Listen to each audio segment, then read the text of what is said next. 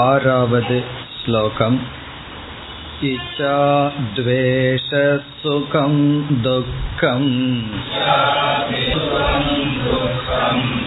सङ्गातश्चेतना धृतिः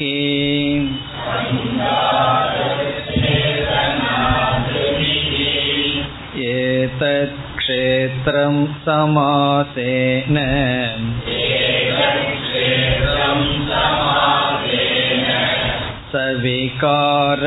सविकारमुदाहृतम्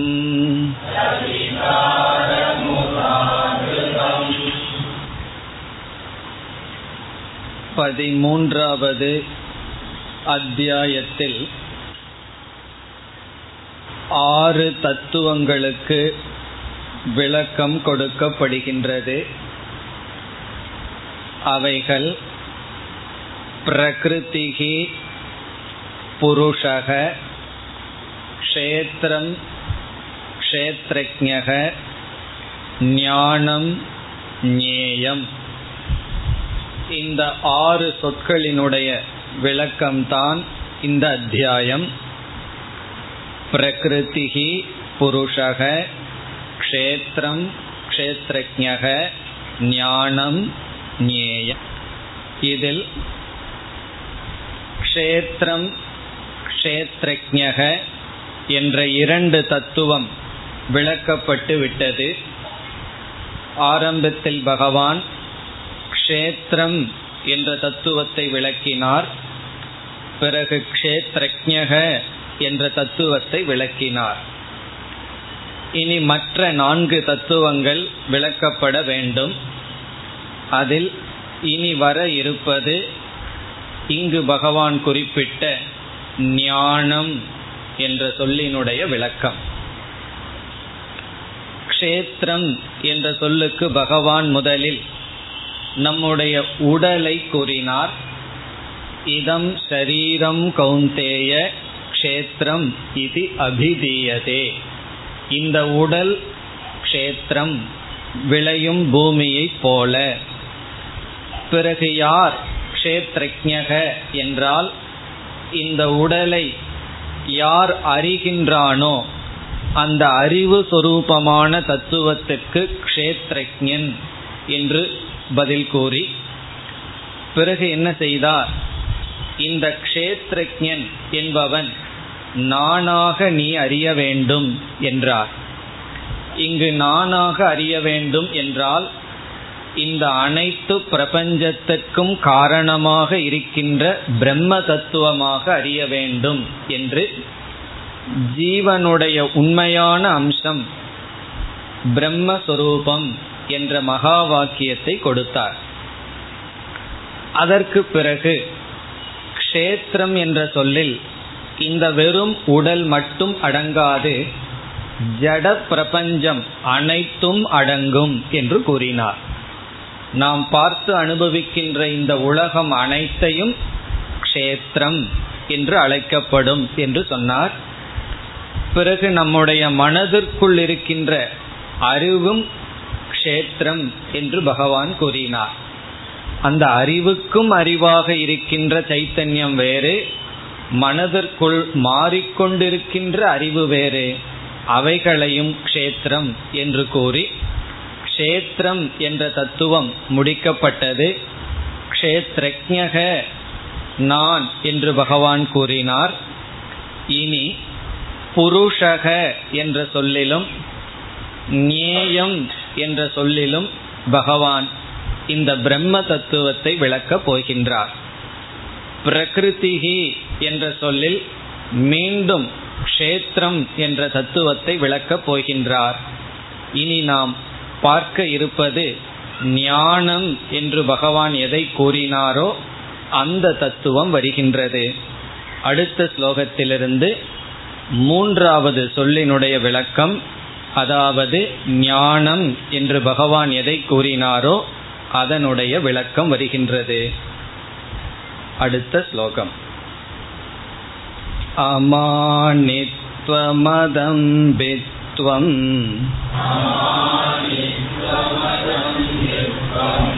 अहिंसा क्षान्तिरार्जवम्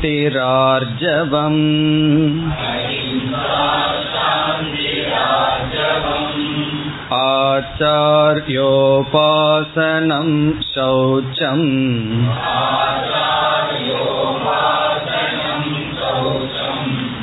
சைரியமாத்மவிநிகிரக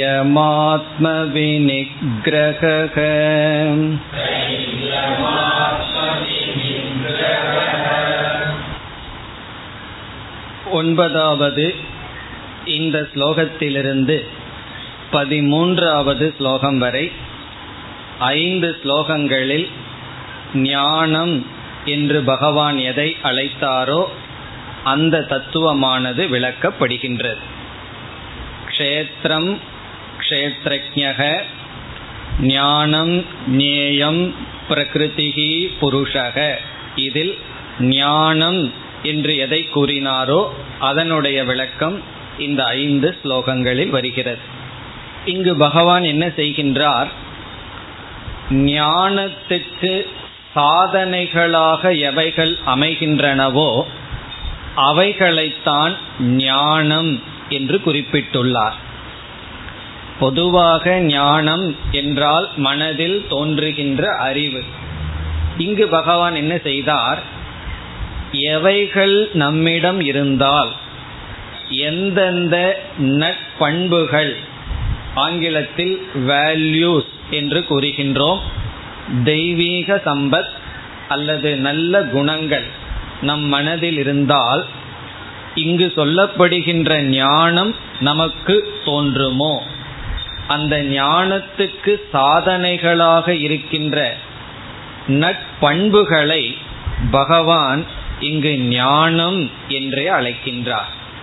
இப்ப இங்கு ஞானம் என்பது ஞானம் அல்ல ஞான சாதனானி ஞானத்தை நான் விளக்குகின்றேன் என்று பகவான் கூறினால் இந்த இடத்தில் ஞானம் என்பது ஞானத்துக்கு காரணம். ஞான சாதனானி. ஞானத்துக்கு காரணமாக இருப்பவைகள். அவைகள் என்ன என்றால் நட்பண்புகள் வேல்யூஸ் என்று சொல்லப்படுகிறது. இந்த ஸ்லோகத்தில் ஆரம்பித்து பகவான் இருபது நல்ல பண்புகளை சொல்லப் போகின்றார். நல்ல பண்புகள் என்றால் எவைகள் நம்மால் தேடி அடையப்பட வேண்டும் என்பதும் எவைகளை நாம் விட்டுவிட வேண்டும் இந்த இரண்டும் சேர்ந்து விட்டுவிடுகின்ற விடப்பட வேண்டியவைகளும் இங்கு சொல்லப்படுகிறது. நம்மால் சேர்த்து கொள்ளப்பட வேண்டியவைகளும் சொல்லப்படுகிறது. இவ்விதம் இருபது பண்புகளை பகவான் இங்கு வரிசையாக கூறி இந்தந்த பண்புகள் எவர்களுடைய மனதில் இருக்கின்றதோ அவர்களுடைய மனதில்தான் ஞானம் வரும் என்று சொல்கிறார். என்ன ஞானம்? கஷேத்ரஜம் சாபிமாம் வித்தி. நானே அனைத்துமாக இருக்கின்றேன் என்று மகா வாக்கிய ஞானம் அல்லது மோட்சத்தை கொடுக்கும் ஞானம் அப்பொழுதுதான் வரும். எப்பொழுது? இங்கு சொல்லப்படுகின்ற பண்புகள் எவர்களிடம் இருக்கின்றதோ. ஆகவே இந்த பண்புகள் மிக மிக முக்கியமாக இருக்கின்ற. நம்முடைய அதிக கவனம் இந்த பண்புகளுக்கு கொடுக்க வேண்டும். இந்த இடத்தில் ஆரம்பிக்கின்ற பகவான் பதினெட்டாவது அத்தியாயம் முடிகின்ற வரை மாறி மாறி இந்த நல்ல குணங்களை பற்றி பேசிக்கொண்டே இருக்க போகின்றார். அதனுடைய ஆரம்பம் இப்பொழுது. நாம் முதலில் முகவுரையாக சில கருத்துக்களை எல்லாம் பார்த்துவிட்டு பிறகு பகவான் கூறுகின்ற ஒவ்வொரு பண்புகளையும் எடுத்துக்கொண்டு அதனுடைய பொருள் என்ன அதை நாம் எப்படி பின்பற்ற வேண்டும் அந்த பண்புகளை நாம் பின்பற்றினால் நமக்கு என்ன பலன் கிடைக்கும் என்று விரிவாக பார்க்க போகின்றோம். முதலில் பண்புகள் நல்ல குணங்கள் என்றால் என்ன? என்று பார்க்கின்றோம். இப்ப வேல்யூஸ் என்றால் என்ன? நட்பண்புகள் என்றால் என்ன? இதை புரிந்து கொள்ள வேண்டும் என்றால் நாம் நம்முடைய உடல் உதாரணமாக எடுத்துக்கொள்ளலாம் நம்முடைய உடலை எடுத்துக்கொண்டு பார்த்தால் நம்முடைய ஸ்தூல சரீரத்தில் ஆரோக்கியம் என்பது மிக அவசியமாக இருக்கின்றது. நம்முடைய உடல் ஆரோக்கியமாக இருக்க வேண்டும். ஹெல்தி பாடி ஹெல்த் என்று சொல்வோம். ஆரோக்கியத்துக்கு நாம் முக்கியத்துவம் கொடுக்க வேண்டும். அதற்கு தகுந்தாற்போல் உடல் உழைப்பு இருக்க வேண்டும். எக்ஸசைஸ் என்று சொல்றோம். அதற்கு தகுந்தாற்போல் உணவை உட்கொள்ள வேண்டும் என்றெல்லாம் நாம் பேசுகின்றோம். இதிலிருந்து என்ன தெரிகிறது? இப்படிப்பட்ட உடல் உழைப்பு இப்படிப்பட்ட உணவுகளை எடுத்துக்கொண்டால்தான் உடல் ஆரோக்கியமாக இருக்கும் என்று சொல்வதிலிருந்து இந்த உடலுக்கு நோய் வருதல் என்பதும் இயற்கையாக இருக்கிறது என்று தெரிய வருகிறது. இந்த உடலும் நோய்க்கு உட்பட்டது. நோய்வாய்ப்பட இந்த உடல் அந்த நோய்க்கு உட்பட்டதாக படைக்கப்பட்டிருக்கிறது. அதனால நம்ம என்ன அடிக்கடி பார்க்கிறோம்? நம்ம உடல்ல நோயும் வருகின்றது பிறகு அது நீங்குகின்றது ஆரோக்கியத்தை வளர்க்கின்றோம் ஆரோக்கியத்தை இழக்கின்றோம். இதெல்லாம் ஒரு சைக்கிள் போல வந்து கொண்டு இருக்கின்றது. இந்த ஸ்தூல உடல் எப்படியோ அதே போல் சாஸ்திரம் நம்முடைய மனதை உடல் என்று சொல்கிறது. எப்படி இந்த உடலை பிசிக்கல் பாடிய நம்ம உடல்னு சொல்றோமோ அதற்கு சில நியமங்கள் இருக்கிறதோ அதே போல்தான் நம்முடைய மனமும் உடல் என்று சொல்லப்படுகிறது. மனதை உடல் என்று சொன்னால் நான் மனதை பார்க்கவே இல்லையே அந்த உடலை கண்முன் பார்க்கவில்லையே என்றால் அதனால் தான் சாஸ்திரம் மனதை சூக்ம சரீரம் என்று சொல்கிறது. இது ஸ்தூல சரீரம். நம்மால் நேருக்கு நேர் பார்க்கப்படுவது நம்முடைய உடல். நம்முடைய மனம் சூக்ம சரீரம். அது நம் கண்ணுக்கு தெரியாது. ஆனால் மனது என்று ஒன்று இருக்கிறது என்பதை நாம் நன்கு அறிவோம். காரணம் என்ன? மனது என்று ஒன்று இருக்கிறது என்று யாருக்கு தெரியாது? எல்லோருக்கும் தெரியும். தெரியும் ஆனால் உடலை போல் பார்க்க முடியாது. ஆகவே சூக்ம சரீரம். இப்ப இந்த ஸ்தூல சரீரத்துக்கு எப்படி ஆரோக்கியம் வரலாம் நோய் வரலாம் அதே போல நம்முடைய மனதிற்கும் ஆரோக்கியம் என்று ஒன்று இருக்கிறது நோய் என்று ஒன்று இருக்கிறது. ரொம்ப மனநோய் வந்ததுன்னா அதற்கு தனி இடம் இருக்கு. ஆனால் சாதாரண நோய் வந்தாலும் நம்ம வந்து சமுதாயத்திற்குள்ள நடமாடிக்கொண்டு இருப்போம். இப்ப மனதிற்கென்று சில நோய் இருக்கின்றது ஆரோக்கியம் இருக்கின்றது பலம் இருக்கின்றது பலகீனம் இருக்கின்றது. இனி எப்படிப்பட்ட உணர்வுகள் நம்ம மனது உணர்வு மயமாகவும் இருக்கின்றது எண்ணங்கள் வடிவமாக இருக்கின்றது சில பழக்கங்கள் பழகி வந்தால் அந்த பழக்கத்தின் அடிப்படையில் செயல்பட்டு வருகின்றது. இனி எந்தெந்த உணர்வுகள் எந்தெந்த குணங்கள் எந்தெந்த பழக்கங்கள் நம்முடைய மனதிற்கு ஹிதம் ஹிதம் என்றால் நன்மையை கொடுத்து ஆரோக்கியத்தை கொடுக்கின்றதோ அந்த உணர்வுகள் அந்த பழக்கங்கள் அந்த சிந்தனைகள் அவைகளை நட்பண்புகள் என்று சொல்கின்றோம். நல்ல பண்புகள் என்றால் எது மனதிற்கு ஆரோக்கியத்தை கொடுக்கின்றதோ. இந்த இடத்துல ஹிதம் என்ற ஒரு அழகான சமஸ்கிருத வார்த்தை இருக்கிறது. ஹிதம் என்றால் நன்மை. நம்ம மனதிற்கு எது நன்மையை கொடுக்குமோ அவைகளையெல்லாம் நட்பண்புகள் என்று சொல்கின்றோம்.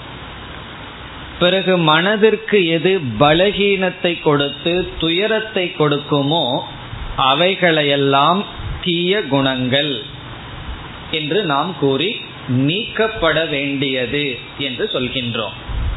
இப்போ வேல்யூஸ் என்றால் என்ன? என்றால் எவைகள் எவைகள்னா எந்த உணர்வுகள்?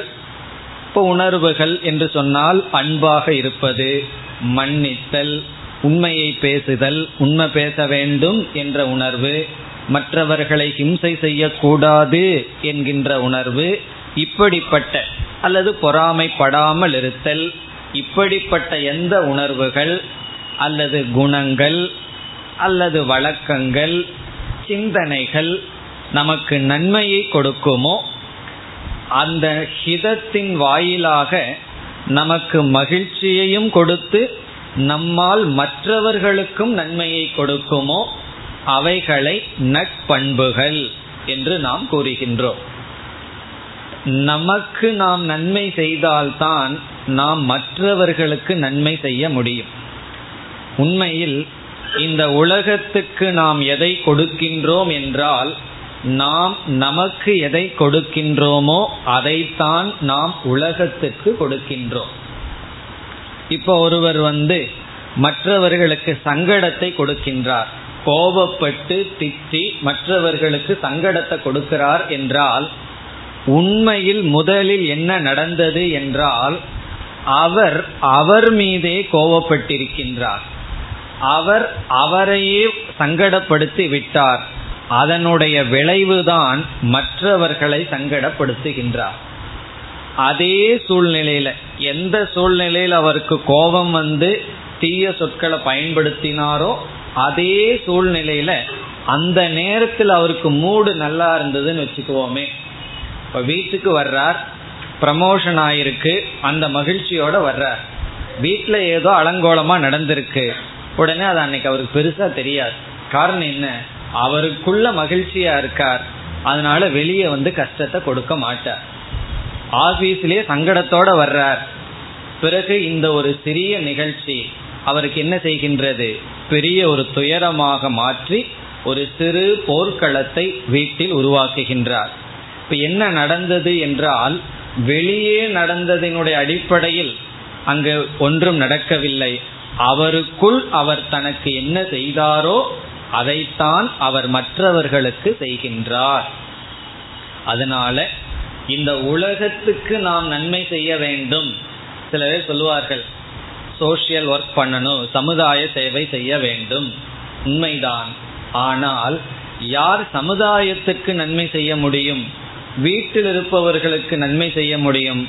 அல்லது நம்முடன் யாரெல்லாம் தொடர்பு கொள்கிறார்களோ அவர்களுக்கு எப்பொழுது நாம் நன்மை செய்ய முடியும்? மகிழ்ச்சியை கொடுக்க முடியும் அமைதியை கொடுக்க முடியும் என்றால் பெரிய ரகசியம்.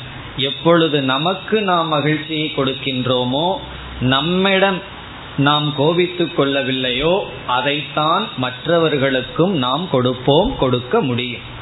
வேல்யூ என்றால் எந்த குணங்கள் எந்த சிந்தனைகள் எந்த ஸ்வபாவங்கள் நமக்கு நன்மையை கொடுக்கின்றதோ அது சொன்னாவே போதும் அதன் மூலமாக மற்றவர்களுக்கும் நன்மையை கொடுக்குமோ அவைகள் நட்பண்புகள் பிறகு எந்த குணங்கள் எந்த பழக்கங்கள் எந்த சிந்தனைகள் நம்மையும் அழித்து மற்றவர்களையும் அழிக்குமோ அவைகள் தீய குணங்கள் என்று சொல்கின்றோம். இந்த தீய குணத்துக்கு உதாகரணம் என்ன சொல்வார்கள்? இந்த தீய குணம் எப்படி? நல்ல குணத்தை போல. நல்ல குணம் முதலில் நமக்கு நன்மையை செய்து பிறகு மற்றவர்களுக்கு நன்மையை செய்கிறது. அதே போல தீய குணங்களும் முதலில் நம்மை அழித்து தான் மற்றவர்களை அழிக்கும். அதற்கு உதாகரணம் ஒரு இரும்பு பாத்திரத்துல அமிலத்தை விட்டு அதன் மீது வேற ஏதாவது போட்டோம்னா இந்த ஆசிட் என்ன செய்யும்? முதல்ல கண்டெய்னரை தான் நாசம் பண்ணும். அதற்கு பிறகுதான் கண்டென்ட் அழிக்கும். அப்படி கண்டென்ட்னா அதற்குள்ள ஏதாவது போட்டோம்னா அது பின்னாடி தான் முதலில் அழிப்பது என்னன்னா அந்த பாத்திரத்தை தான் அது நாசம் பண்ணும். அதே போல தீய பழக்கங்கள் தீய சிந்தனைகள் தீய குணங்கள் என்ன செய்யும்? முதலில் எவனிடம் இருக்கின்றதோ அவனை அழித்து விட்டுத்தான் பிறகு மற்றவர்களை அழிக்கும். அதனால்தான் சொல்வார்கள் பொறாமை கோபம் முதலியவைகள் முதலில் உன்னை டேமேஜ் பண்ணிட்டு தான் மீதி டேமேஜ் மற்றவர்களை செய்யும் என்று சொல்வார்கள். பொதுவா என்ன சொல்வார்கள் எனக்கு கோபம் வந்தா அவனை தீத்துருவன்னு சொல்லுவார்கள். அதாவது எனக்கு கோபம் வந்தா அவனுக்கு நான் ஒரு பெரிய டேமேஜ் கொடுத்துருவேன் அவனை அழிச்சிருவேன்னு சொல்வார்கள். ஆனால் உண்மையில் உன்னை அழிச்சது போக மீதி இருக்கிற சக்தியில தான் நீ மற்றவர்களை ஏதாவது செய்ய முடியும். இவ்விதம் தீய குணங்கள் என்றால் எது நமக்கு அகிதம்? அகிதம்னா நன்மை அல்லவோ அது தீய குணங்கள். எது நமக்கு ஹிதம்? அது நற்குணங்கள் இப்ப எது வேல்யூ என்றால் எது நம்முடைய மனதை ஆரோக்கியமாகவும் நமக்கு நன்மை செய்யும் கருவியாகவும் வைத்திருக்குமோ அவைகளெல்லாம் நட்பண்புகள் எது நம்முடைய மனதிற்குள்ளேயே இருந்து நமக்கு ஆரோக்கியத்தை கொடுப்பதற்கு பதிலாக நோயை கொடுத்து நம்மையும் சங்கடப்படுத்தி மற்றவர்களையும் சங்கடப்படுத்துமோ அவைகள் தீய குணங்கள். இதை ஈஸியா கண்டுபிடிச்சிடலாம். நமக்குள்ள எது நன்மையை கொடுக்குதுன்னு பார்க்கணும். அதனுடைய விளைவு மற்றவர்களுக்கும் நன்மையை கொடுக்கும். நமக்குள் எது தீங்கை கொடுத்து நம்மையே அது நம் வருத்தி மற்றவர்களையும் வருத்துகின்றதோ அவைகள் தீய குணங்கள். இப்ப என்ன செய்யணும்னா பகவான் வந்து இங்க ஒரு சின்ன லிஸ்ட் இருபது லிஸ்ட் சொல்ல போறார். பிறகு ஒரு சாப்டரே இதற்கு வச்சிருக்கார் பகவான். தெய்வீக சம்பத் ஆசுரி சம்பத் என்று நற்குணங்கள். அங்கு ஒரு இருபத்தாறு சொல்ல போறார். பிறகு தீய குணங்கள் எல்லாம் எது எதுன்னு பெருசா சொல்ல போறார். அவைகளெல்லாம் எதற்குனா நமக்குள் இருந்தால் இருந்தால் ஏன் சொல்லணும்? இருக்கும். அதையெல்லாம் நீக்க வேண்டும். இப்ப நமக்குள் இருக்கிற தீய குணங்களை நீக்கணும். அது பகவான் சொன்னாதான் நமக்கு தெரியும். இப்படியெல்லாம் இருக்குன்னு சொல்லி அதை தெரிஞ்சு நாம நீக்க வேண்டும். இதுதான் மிக மிக முக்கியமானது. ஒரு விவசாயம் செய்யும் பொழுது ஒரு செடியை நடுறோம் என்ன செய்கின்றோம்? அந்த பயிர் வளரும் பொழுது களைகளும் சேர்ந்து வளர்கின்றது.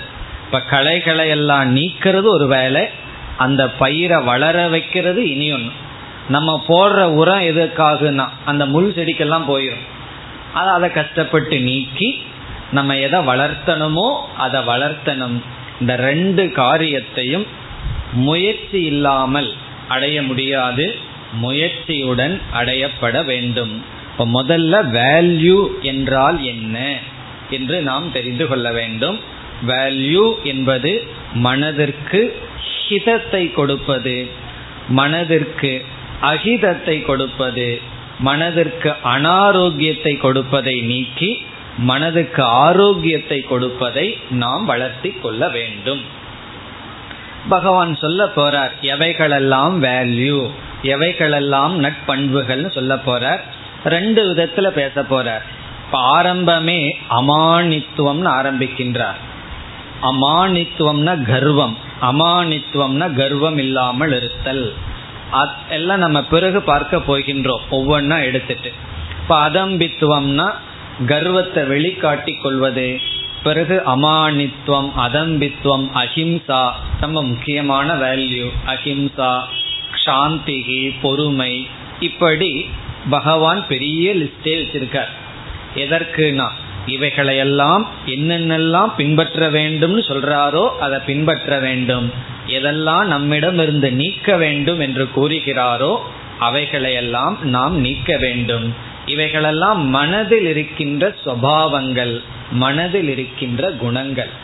இப்ப சில தீய ஒழுக்கங்கள் நமக்கு ஆரம்பத்திலிருந்தே வந்திருக்கலாம் அல்லது சூழ்நிலைகள்னால வந்திருக்கலாம் அல்லது நமக்கு அந்த சம்ஸ்காரங்கள் பிறவியிலிருந்தே இருக்கலாம். ஏன்னா சில பேர் பிறவியிலிருந்தே சில குணத்தோடு இருப்பார்கள். நம்ம என்ன செய்ய வேண்டும்னா எவைகளெல்லாம் வச்சுக்கணுமோ அதை வச்சுட்டு எதையெல்லாம் நீக்கணுமோ அதை நீக்க வேண்டும். இது என்ன என்றால் ஒரு வீடு நம்ம கட்டுறோம். வீடு அழகா வெளியே கட்டினதற்கு பிறகு வீட்டுக்குள்ள எந்தெந்த பொருள்களை எப்படி வைக்கணும்னு அது ஒரு பெரிய சயின்ஸே இருக்கு. எந்த கர்டன் போடணும் அதுக்கு என்ன கலர் டைல்ஸ் வைக்கணும் இதெல்லாம் இன்டீரியர் டெக்கரேஷன் சொல்லுவார்கள். இதற்கு ஒரு கோர்ஸே இருக்கு. என்ன பெயிண்ட் அடிக்கணும் எல்லாம் எதெல்லாம் மேட்சா இருக்கணும். ஏன்னா வீட்டுக்குள்ள அழகா வச்சிருக்கணும் அல்லவா? வெளியே மட்டும் வீடு கட்டிட்டா போதாது. வீட்டுக்குள்ள அழகுபடுத்துறதுக்கு ஒரு கோர்ஸ் இருக்கிறது போல நம்மளுடைய உடல் வீடுன்னு சொன்னா மனதுக்குள்ள இன்டீரியர் டெக்கரேஷன் பண்ணணும். அதுதான் இவைகள் எல்லாம்.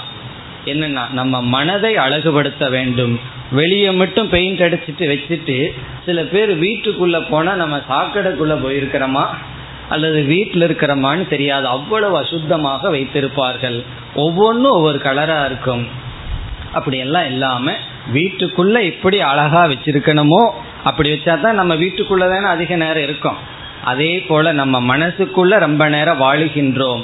அந்த மனதை டெக்கரேட் பண்றதுதான் இப்பொழுது நாம் பார்க்க போகின்ற விசாரம். ஆகவே என்னன்னா இவைகள் மிக மிக முக்கியம். கவனமாகவும் கேட்கணும் கவனமாகவும் இதை பின்பற்ற முயற்சி செய்ய வேண்டும். அதற்கு பிறகு பார்ப்போம் தத்துவமசிங்கிற மகா வாக்கியம் அதெல்லாம் கொஞ்சம் தூரத்தில் இருக்கு. அது தூரத்திலேயே இருக்கட்டும். நமக்கு பக்கத்தில் இருக்க வேண்டியது என்ன? நாம் நேரடியாக பின்பற்ற வேண்டியது என்ன? என்றால் இந்த மனதை பண்படுத்துதல் மனதை முறைப்படுத்துதல் அல்லது நெறிப்படுத்துதல். இனி அடுத்த கருத்து இப்ப இதுவரைக்கும் வேல்யூனா என்னன்னு பார்த்தோம்.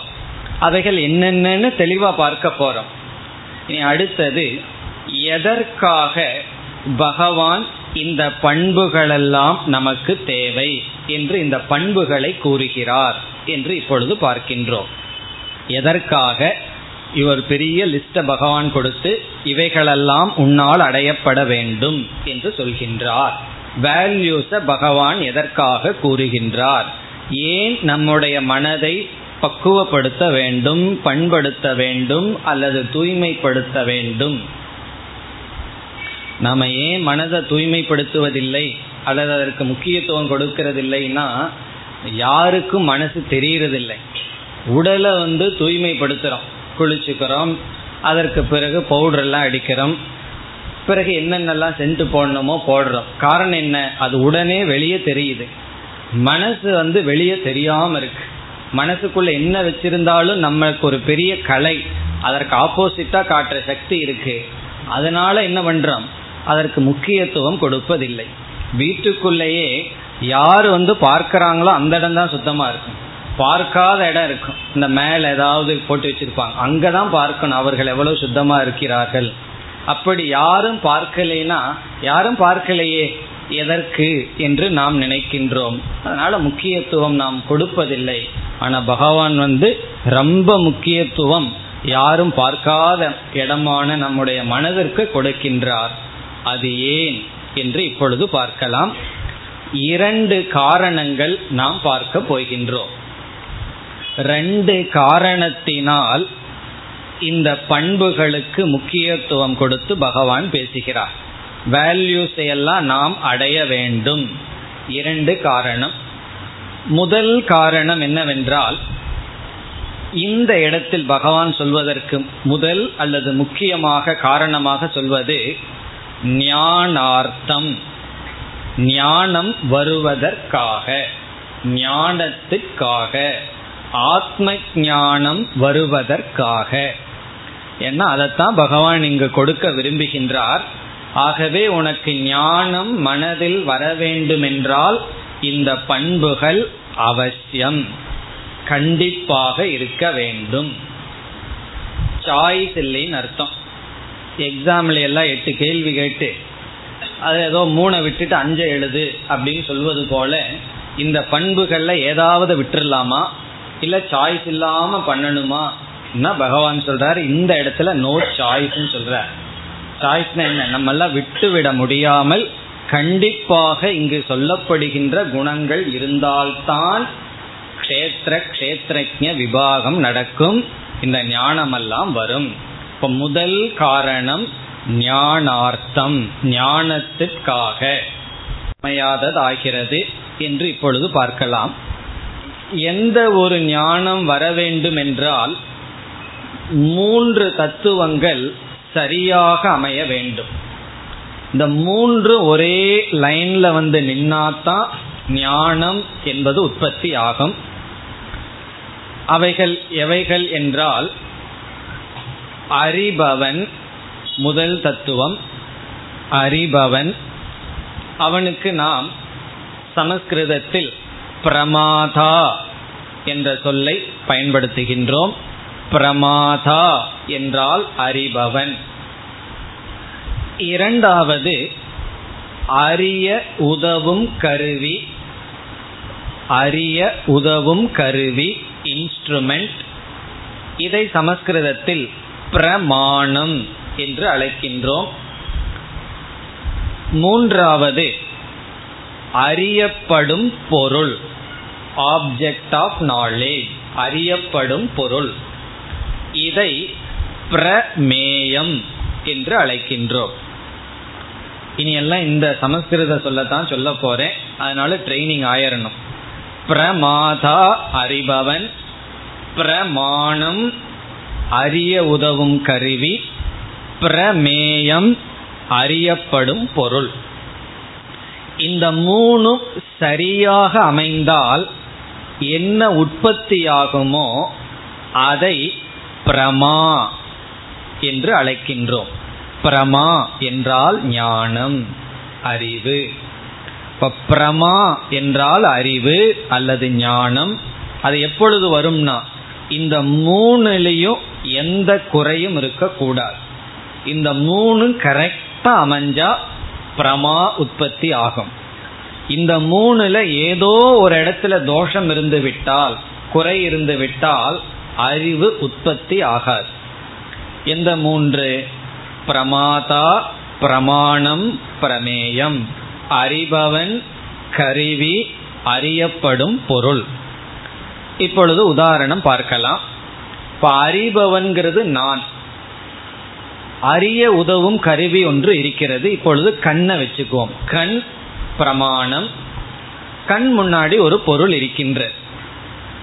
இப்பொழுது நான் ஒரு பொருளை பார்த்து அது என்ன என்று புரிந்து கொள்ள வேண்டும். அந்த பொருள் இருந்து அதை பார்க்கிற கண்ணும் இருந்து கண்ணுக்கு பின்னாடி நான் இருக்க வேண்டும். கண்ணு திறந்திருந்து நான் இல்லைன்னா பார்க்க முடியாது. நானும் இருந்தால் இந்த மூன்று சேர்ந்திருந்தால் அந்த பொருளை பற்றிய அறிவு மனதில் உதிக்கும். ஒரு கால் அந்த பொருளானது மூடப்பட்டிருந்தால் இங்க ரெண்டு தான் இருக்கு. அதை பார்க்கிற நான் இருக்கேன் பிறகு பார்த்து கொண்டிருக்கின்ற கண் இருக்கின்றது அந்த பிரமேயம் மூடப்பட்டிருக்கின்றது. அப்ப என்ன செய்யணும்னா அந்த இடத்துல பிரமேயம் தயாராக இல்லை. அல்லது அந்த பிரமேயம் ரொம்ப தூரத்துக்கு போயிடுது. இப்ப நம்முடைய ரேஞ்சில் அது இல்லை. இப்ப நம்மளுடைய கண்ணினுடைய ரேஞ்சுக்கு அது வந்தால் பிரமேயம் அங்கு சரியாக இருந்தால் பிறகு ஞானம் வரும். இப்ப பிரமேயம் ஒழுங்கா இல்லைன்னா ஞானம் வராது. ஒரு கால் பிரமேயம் கரெக்டா இருக்கு. அறியப்படும் பொருள் ஒழுங்கா இருக்கு. கண்ணு சரியில்லைன்னு வச்சுக்கோமே. அப்ப என்ன ஆகும்னா பிரமாணத்துல குறை இருந்தால் அறியப்படும் கருவியில் குறை இருந்தால் அறிவு வராது. காரணம் என்ன? அறியப்படும் பொருள் இருக்கு அறிகின்ற நான் இருக்க அறியப்படும் கருவி இல்லை என்றால் அறிவு வராது. அல்லது இனி ஒன்று அறியப்படும் பொருள் தயாரா இருக்கு கண்ணும் திறந்திருக்கு ஆனால் அறிபவன் அங்கு இல்லை என்றால்.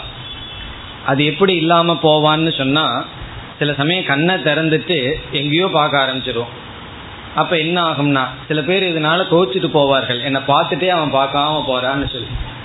காரணம் என்னன்னா கண்ணு தான் பார்த்துட்டு இருந்தது. அறிபவர் அந்த இடத்துல கண்ணு மேல இல்லை. அவர் எங்கேயோ போயிட்டார். சில சமயம் கிளாஸ்ல ஆகலாம். காது இருக்கும். காது நல்லா கேட்டுட்டு இருக்கும். ஆசிரியர் நல்லா சத்தம் போட்டு சொல்லி கொடுத்துட்டு இருப்பார். மைக்கிலையும் ப்ராப்ளம் இல்லை. திடீர்னு வீட்டை பூட்டுனா இல்லையான்னு சந்தேகம் உண்டு. இப்ப இந்த சந்தேகம் வேண்டாம். நீங்க பூட்டிட்டு தான் வந்திருக்கீங்க. அப்ப என்ன ஆகும்னா அந்த ஒரு ஃபைவ் மினிட்ஸ் கேப் ஞானம் கிடையாது. அப்புறம் என்ன சொன்னாரு பக்கத்தில் இருக்கிறவங்க அப்படி கேட்கிற ஆள் அந்த பிரமாணத்தின் மீது இல்லை என்றால் என்ன ஆகும்னா பிரமேயம் இருக்கலாம் அறியப்படும் பொருள் இருக்கலாம் கருவி அந்த இடத்துல இருக்கு. ஆனா கருவிக்கு பின்னாடி இருக்கிற ஆள் இல்லை என்றால் அந்த ஆளைத்தான் நம்ம பிரமாதா என்று சொன்னோம். என்ன ஆகும்னா ஞானம் உற்பத்தி ஆகாது. இப்ப இந்த இடத்துல பிரமேயம் பிரமாணத்தை விட்டுருவோம். இந்த பிரமாதா கிட்ட வருவோம். பிரமாதான யார்? அறிபவன். இந்த அறிபவன்கிறது யார்? யார் பிரமாதா என்றால் நம்முடைய மனமும் நம்முடைய மனதை பிரமாதாங்கிற லிஸ்ட்ல போடுறோம். பிரமாணம்ங்கிறது எதுனா இந்திரியங்கள் கண்ணு காது மூக்கு இவைகளெல்லாம் இன்ஸ்ட்ருமெண்ட் பிரமாணம். அதை வச்சு எத்தனையோ பொருள்களை அறிகின்றோம். இந்த அறிபவன்கிறதுல யார் சேர்கிறார்கள்னா மனது சேர்ந்து கொள்கிறது. ஏன்னா மனசு பொதுவா இருக்கு. மனசு தான் கண்ணு வழியா போகுது. மனசு தான் காதை பயன்படுத்துது. மனசு தான் நாக்க பயன்படுத்துது. இப்படி மனது தான் எல்லா பிரமாணங்களையும் பயன்படுத்துது. இப்ப பார்த்துட்டு இருக்கும்போது திடீர்னு கவனம் காதுக்கு போயிடுதுன்னா கண்ணு திறந்துட்டு இருக்கும். ஆனா ரூப ஜானம் வராது. உருவ அறிவு வராது சப்த ஜானம் தான் வரும். நம்ம வந்து காதில் இருக்கிற மனசை வந்து கண்ணில் பார்க்க ஆரம்பிச்சிட்டோம் அப்படின்னா சப்தம் தான் விழுகுமே தவிர அறிவா வராது. காரணம் என்ன? இந்த பிரமாதாங்கிற மனதை உடைய ஜீவன் ஏதோ ஒரு பிரமாணத்தை ஒரு நேரத்துல பயன்படுத்தி ஞானத்தை அடைகின்றான். அவன் ரொம்ப குயிக்கா டிராவல் பண்றான். அதனால எல்லா பிரமாணமும் சேர்ந்து ஞானத்தை அடைகிற மாதிரி நமக்கு தோன்றுகிறது. ஆனால் இந்த பிரமாதா மிக வேகமாக பிரமாணங்களை பயன்படுத்தி பிரமேயத்தை பற்றி அதாவது பொருளை பற்றி அறிவை அடைந்து வருகின்றான். இதுதான் அறிவை அடைகின்ற மெக்கானிசம் எப்படி நமக்கு ஞானம் வருகிறது. இனி இந்த பிரமாணம்னு ஒன்று சொன்னோம். பலவிதமான பிரமாணங்கள் இருக்கின்றது பிரமாணம்னு சொன்னா கண்ணு ஒரு பிரமாணம் கருவி ஞானத்தை கொடுக்கும் கருவி. அதே போல இனி ஒரு பெக்கூலியர் பிரமாணம் ஒன்று இருக்கு. அதை வந்து சப்த பிரமாணம் என்று சொல்கின்றோம். இப்ப சப்த பிரமாணம்ங்கிறதுல ஒரு சூக்மமான கருத்து இருக்கு. இப்ப காதுல ஒரு சத்தத்தை கேட்கிறோம் அது சப்த பிரமாணம் அல்ல. இப்ப வந்து ஆட்டோ ரிக்ஷா போகுது. அல்லது இந்த கிளிப் எடுத்து நான் டேபிள் மேல போடுறேன். டப்புன்னு ஒரு சத்தம் வருது. அதுல இருந்து என்ன தெரிஞ்சுக்கிறீங்க? ஏதோ ஒரு சப்தம் வருதுன்னு தெரிந்து கொள்கிறீர்கள். இப்படி ஒரு சப்தம் இருக்கு. இப்பொழுது நான் பேசிக் கொண்டிருக்கின்றேன். அதையும் கேட்கிறீர்கள். அதுவும் ஒரு சப்தம்தான். ஆனால் கிளிப்பு கீழே விழுகிற சப்தத்துக்கும் நான் பேசிக்கொண்டிருக்கிற சப்தத்திற்கும் வேறுபாடு இருக்கிறதா இல்லையான்னா? கிளிப்பு கீழே விழுகிறது வெறும் சவுண்டு அதுல இருந்து ஒரு ஞானமும் வரல. கிளிப்பு கீழே விழுந்ததுங்கிற ஞானம் தான் ஆனால் இந்த சப்தத்திலிருந்து புதிதான ஒரு அர்த்த ஞானம் நமக்கு வருகிறது. தமிழ் தெரியாதவர்கள் இங்கு வந்தால் அவர்களுக்கு வெறும் சத்தம்தான். ஆனா தமிழ்ங்கிற லாங்குவேஜ் தெரிஞ்சதுனால என்ன ஆகுதுன்னா சப்தத்துக்கு அப்பாற்பட்ட ஒரு அர்த்தத்தை நம்ம எடுத்துக்கொள்கிறோம். அதைத்தான் சப்த பிரமாணம்னு சொல்றோம். இப்ப சப்த பிரமாணம்னு சொன்னா சவுண்ட கேட்கறது பிரத்யக்ஷ பிரமாணம் காதுல கேட்கறது அதனுக்கு மேல ஒண்ணு நம்ம அறிந்து கொள்கின்றோம் அது சப்த பிரமாணம். இப்ப இந்த சப்தங்கிற பிரமாணத்தை பயன்படுத்தினோம்னா நமக்கு வந்து பிரமேயம். அந்த சப்தத்துல நான் என்ன அர்த்தத்தை கூறுகின்றேனோ அந்த ஞானம் உங்களுக்கு வருகிறது. இதிலிருந்து இப்ப பிரமேயம் என்ன? சப்தத்துல விளக்கப்படுகின்ற தத்துவம். பிரமாணம் என்ன? இந்த உபதேசம் சப்தம். இனி யார் பிரமாதா? என்றால் மனதுடன் மனதுடன் கூடிய நான் பிரமாதாவாக இருக்கின்றேன். இப்ப இதை நம்ம புரிஞ்சிட்டோம்னா அடுத்த படிக்கு சென்றால் இப்போ ஒருவன் வந்து எம்எஸ்சி மேத்ஸ் கிளாஸுக்கு போய் உட்கார்றான். எம்எஸ்சி வந்து மேத்ஸ் கிளாஸுக்கு போய் உட்கார்றான் மாஸ்டர் டிகிரி அங்க என்ன நடக்குது? ஆசிரியர் வந்து சப்தத்தை பயன்படுத்துறார். அவர் கையில் ஒரு சப்ஜெக்ட் மேட்டர் இருக்கு. அவர் வந்து ஒரு சப்தத்தை பயன்படுத்துறார். அங்க என்ன இருக்கு? அது பிரமாணம். பிறகு பிரமேயம் என்ன? ஒரு விதமான ஈக்குவேஷன் ஒரு தத்துவத்தை அவர் புரிய வைக்க விரும்புறார். அந்த விஷயம் இருக்கு. ஆப்ஜெக்ட் ஆஃப் நாலேஜ் இருக்கு. இன்ஸ்ட்ருமெண்ட் இருக்கு. ஆசிரியர் ஒழுங்கா சப்தத்தை பயன்படுத்தி சொல்லி கொடுத்துட்டு இருக்கார். இப்ப மாணவர்கள் இருக்கிறார்கள் அல்லவா? அவர்கள் வந்து பிரமாதா. இப்ப அவர்களுக்கு வந்து பிரமேயமும் இருக்கு பிரமாணமும் இருக்கு. பிரமாதாவாக அனைத்து மாணவர்கள் அமர்ந்திருக்கிறார்கள். ஆனா ஒருத்தனுக்கு புரியுது அந்த கிளாஸ் ஒருத்தனுக்கு புரியவில்லை. அது ஏன் என்பதுதான் இப்பொழுது கேள்வி. நம்ம இதற்கு முன்னாடி என்ன பார்த்தோம்? அறிபவன் அறியக்கூடிய கருவி அறியப்படும் பொருள் இவைகள் எல்லாம் இருந்தா ஞானம் வரும்னு பார்த்தோம். ஆனால் இந்த மேத்ஸ் கிளாஸ்ல என்ன ஆயிருக்கு? மேத்ஸ் கிளாஸ் இல்லை. இப்போ இந்த கிளாஸ்லயே கூட. அல்லது ஏதோ ஒரு கிளாஸ்ல எந்த கிளாஸ் எடுத்துட்டாலும் என்ன ஆகலாம்?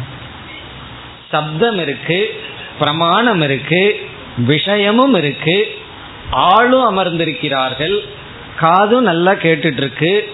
கவனமா கேட்டுட்டு தான் இருக்கிறார்கள். ஆனால் ஞானம் உற்பத்தி ஆகவில்லை. சிலருக்கு சிலருக்கு உற்பத்தி ஆகின்றது. அதற்கு என்ன காரணம்? நம்ம இந்த கிளாஸ் வேண்டாம். ஏன்னா இந்த கிளாஸ்ல எல்லாத்துக்கும் புரியுது. மேத்ஸ் கிளாஸுக்கு போயிடுவோம் மேத்ஸ் கிளாஸ்ல மட்டும் ஏன் சிலருக்கு புரியவில்லை என்றால் இவன் பிஎஸ்சி எழுதி பேப்பர் டூர் பண்ணி எம்எஸ்சிக்கு வந்திருக்கான். பேப்பர் டூர்னா தெரியுமோ? பணம் எல்லாம் கொடுத்து பாஸ் பண்ணி வந்திருக்கான். இனி ஒருத்தன் படிச்சு வந்திருக்கான். இப்ப படிச்சு வந்தவனுக்கு முதல் வகுப்பு நல்லா புரியுது. படிக்காம பாஸ் பண்ணி வந்தவனுக்கு என்ன ஆகுதுன்னா புரியல. ஏன்னா இந்த வருஷமும் பேப்பர் டூர் போலான்னு முடிவு பண்ணி வச்சிருக்கான்.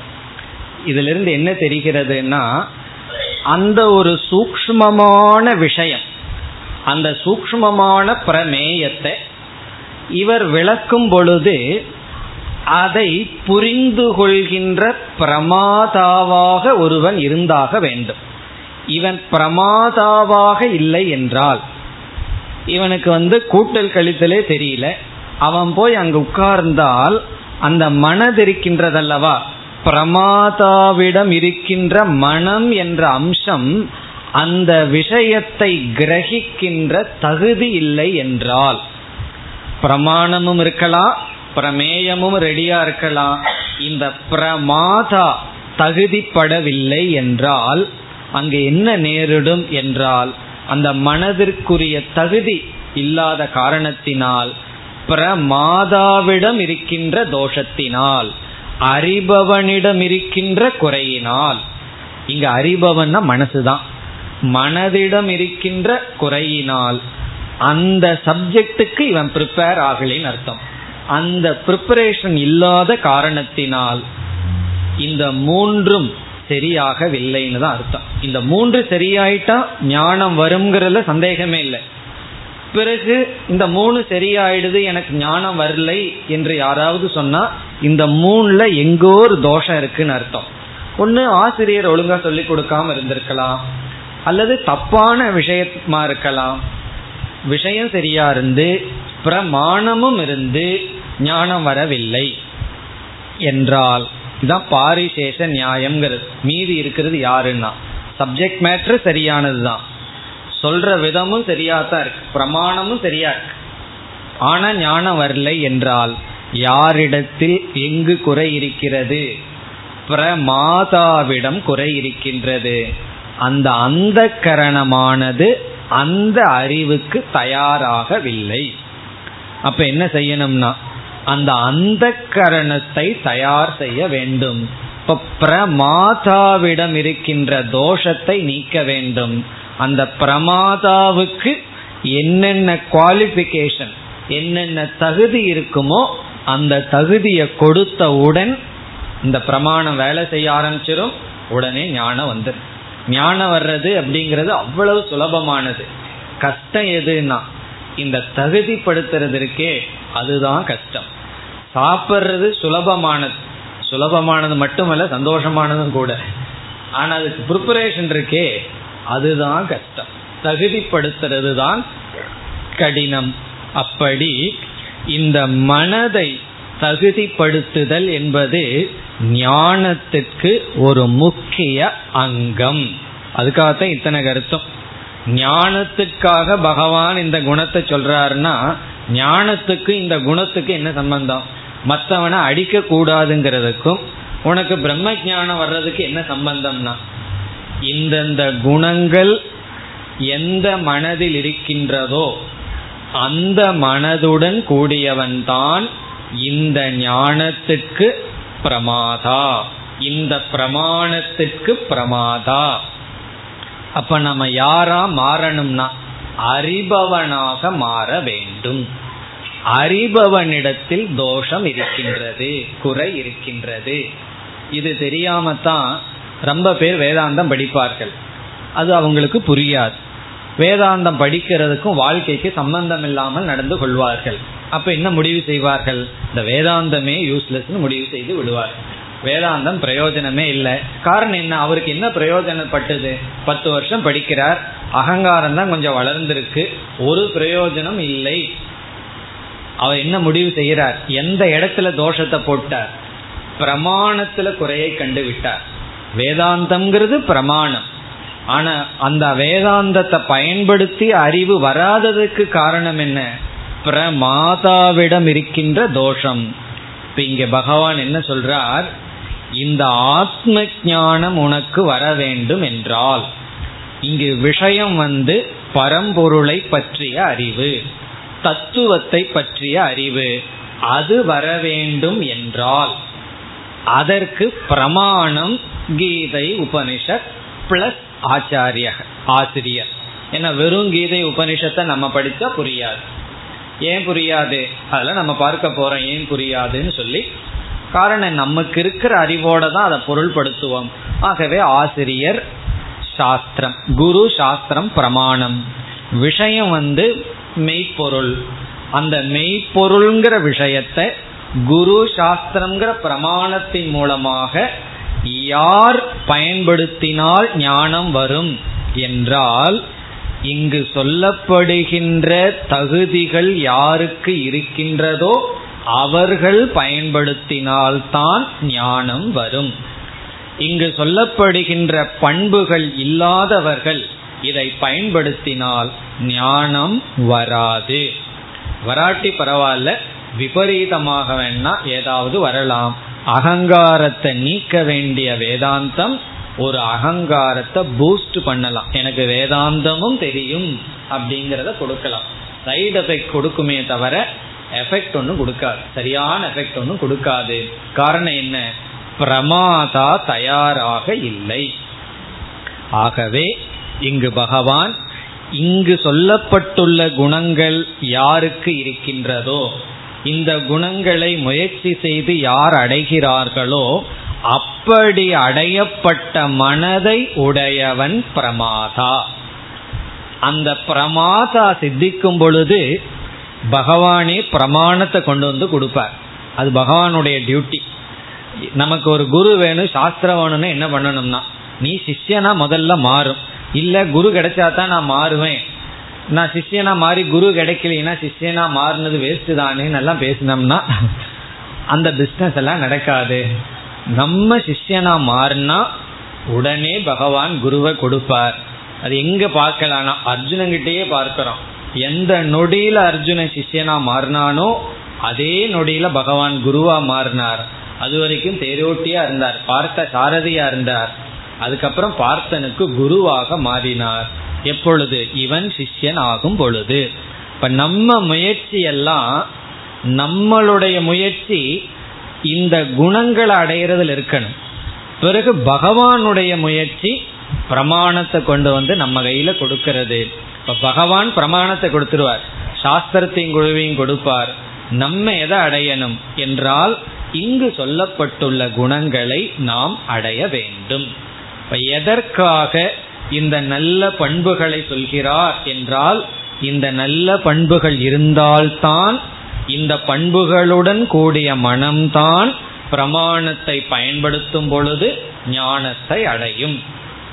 இதெல்லாம் சாஸ்திரத்துல ஒரே வார்த்தையில் சொல்லிட்டு போய்விடுவார்கள் இப்படிப்பட்ட பிரமாதா என்று சொன்னாலே ஓவர். யார் பிரமாதான்னா இந்த நற்குணங்களை உடையவன் பிரமாதா. அதோட சுல்ஸ்டா இதுல இருந்து என்ன தெரிகிறது? நம்ம பார்த்த கருத்து. இவன் பிரமாதான்னா இந்த பிரமாணத்துக்கு இவன் பிரமாதா. பிறகு இந்த ஞானம் இவனுக்கு கிடைக்கும். இப்ப முதல் கருத்து என்ன? ஏன் பகவான் இந்த பண்புகளை கூறுகிறார்? என்றால் அப்பொழுதுதான் ஞானம் வரும். எப்படி ஞானம் வரும்? நம்ம பார்த்தோம். இந்த மூன்று அமைந்தாதான் ஞானம் வரும். இந்த மூன்றுல இந்த குணம் பிரமாதாவோடு சம்பந்தப்படுகிறது. அறிபவனோடு சம்பந்தப்படுகிறது.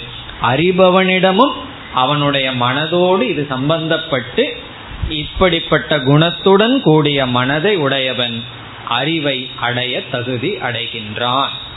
இது வந்து முதல் காரணம். இனி இரண்டாவது காரணம்.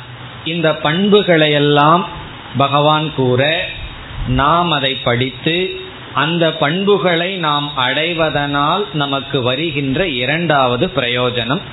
முதல் பிரயோஜனம் ஞானம். அதனாலதான் பகவான் ஞானம்னே இவைகளை சொல்றார்.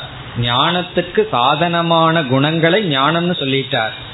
இனி இரண்டாவது பிரயோஜனம் என்னவென்றால் நம்ம ஞானத்துக்கே போக வேண்டாம். உபனிஷத்துக்கோ கீதைக்கோ வேதாந்தத்துக்கோ வரவே வேண்டாம். மோக்ஷத்துக்கு போகவே வேண்டாம். சாதாரண லௌகிக வாழ்க்கை வாழ்ந்துட்டு இருக்கார்கள் சிலர். ரொம்ப பேர் வந்து இந்த மாதிரி தத்துவ விசாரத்திற்கு வரமாட்டார்கள். ஆனால் அவர்களிடம் அதிசயமா பார்க்கலாம். இப்படிப்பட்ட குணங்கள் எல்லாம் நல்ல குணங்கள் இருக்கு. அவர்களுக்கு வந்து இந்த நாட்டமே இருக்காது. தெரிஞ்சுக்கலாம். பகவான் என்ன தத்துவத்தை சொல்றார்? அந்த நாட்டமே இருக்காது. ஆனா அவர்களிடம் சில நற்குணங்கள் எல்லாம் சுபாவமா இருக்கும். இப்ப இரண்டாவது பிரயோஜனம் என்னவென்றால் தத்துவத்துக்கு தத்துவத்தை புரிஞ்சுக்கிறதுக்கு இது பயன்படுதோ இல்லையோ சாதாரண வாழ்க்கையில மன நிறைவுடன் வாழ இந்த குணங்கள் அவசியம் ஆகிறது ரிலேட்டிவ் பீஸ் சாதாரண வாழ்க்கையில ஒரு சந்தோஷமா மன நிறைவா வாழணும்னாலும் கூட இந்த குணங்கள் தான் நமக்கு உதவி செய்யும். அவர்களை பார்த்தா ஒரு திருப்தியா நிறைவா இருப்பார்கள். ஓரளவுக்கு ஒரு திருப்தியா காலத்தை கழிச்சிட்டு செல்வார்கள். பெரிய தத்துவ ஞானிகள் எல்லாம் அவர்கள் ஆக மாட்டார்கள். ஆக வேண்டிய அவசியம் இல்லை. இப்ப ரெண்டாவது பிரயோஜனம் தத்துவத்துக்கே வராமல் ஒரு ரிலேட்டிவ் பீஸோடு இருக்கணும்னா மற்றவர்களை காட்டிலும் மன சஞ்சலப்படாம ஓரளவு இருக்கிற வரைக்கும் இருந்து சக்சஸ்ஃபுல்லா போகணும்னு வச்சுக்கோமே. மோட்சத்துக்கோ பகவான்கிட்டயோ போக வேண்டாம். இருக்கிற வாழ்க்கையை இருந்து மனநிறைவோட போகணும் என்றால் இந்த இடத்துல நாம முழுமையான மனநிறைவை பற்றி சொல்லல. ஓரளவு இருந்துட்டு போக வேண்டும் என்றால் அதற்கும் இந்த குணங்கள் அவசியம் ஆகின்ற. ஒரு உபனிஷத்துல ஒருவன் வந்து ஒரு விதமான யாகம் இவைகளெல்லாம் செஞ்சு தியானம் எல்லாம் செஞ்சா அவன் மனித லோகத்துல வந்து பிறந்து மனித சுகத்தை அனுபவிப்பான்னு சொல்லப்பட்டிருக்கு. அதாவது ஒருவித யாகம் அல்லது பூஜை செய்தால் அதனுடைய பலன் மனிதலோக சுகத்தை அனுபவிப்பான். அப்போ உபனிஷத் என்ன சொல்லுது? மனித சரீரம் எடுத்த ஒருவன் மனித சுகத்தை அடையணும்னா மனிதனுக்குன்னு இருக்க வேண்டிய சில நல்ல குணங்கள் அவனுக்கு இருக்கணும். மனித உடம்புல இருந்துட்டு சில நேரம் சிங்கத்தை போல சில நேரம் நரிய போல சில நேரம் வந்து கரடிய போல சில நேரம் நாய போல இருந்தான்னு வச்சுக்கோமே. பிறகு அவன் அடையிற சுகம் எதுன்னா அந்தந்த மிருகங்கள் அடையிற சுகம்தான். மனித சுகத்தை அவன் அடைய முடியாது. மனித சரீரத்துல மனுஷ ஆனந்தத்தை அடையணும்னு சொன்னா அவன் என்ன பண்ணணும்னா அந்த அளவுக்கு பண்புகளை பின்பற்றி இருக்க வேண்டும். இப்போ வந்து மனுஷன்தான் இமயமலைக்கு போய் அந்த காட்சியை பார்த்து ரசிக்க முடியும். ஒரு எருமையை நம்ம எடுத்துட்டு போனோம்னா அங்க ஒரு சேரத்தான் பார்த்து உட்கார்ந்துட்டு இருக்கோம். அப்படி மனிதன்னா மனிதனுடைய ஆனந்தத்தை அனுபவிக்கிற அளவு மன வளர்ச்சி இருக்கணும். சில பேர் நேர ரிஷிகேஷ் போன உடனே மெட்ராஸ் ஹோட்டல் எங்க இருக்குன்னு தேடுவார்கள். அங்க ஒன்று இருக்கு மெட்ராஸ் ஹோட்டல்னு. அங்கதான் தோசை இட்லி கிடைக்குதா இங்க இட்லி தோசை சாப்பிட்டு தீரல. அங்க போய் அந்த ரெண்டு நாள் அதைத்தான் சாப்பிடும் இது என்ன ஆனந்தம்னா? அப்போ அவர்கள் மனிதனா பிறந்திருக்க வேண்டாமே. அழகா நாலு காலில் எப்பொழுதுமே குமிஞ்சிட்டு சாப்பிட்டே இருக்கலாமே. இப்போ மனிதனாக பிறந்து மனித சுகத்தை அனுபவிக்கணும்னாவே ஒரு மன வளர்ச்சி வேணுமே.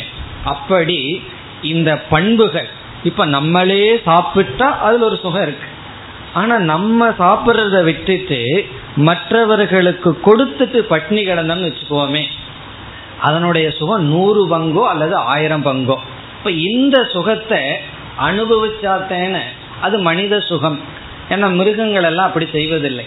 மிருகங்கள் எல்லாம் அதுதான் போட்டி போட்டுட்டு இருக்கு அது ஒரு உதாரணம் ஒரு சொன்ன மாமிசம் இடையில் இருக்கான் ரெண்டு நாய் இருக்கான் அந்த மாமிசத்துக்கு ஃபுல் சேஃப்டியா காரணம் என்னன்னா இது அதை சாப்பிட விடாது அது இதை சாப்பிட விடாதான் அதனால அது அப்படியே இருக்குமா?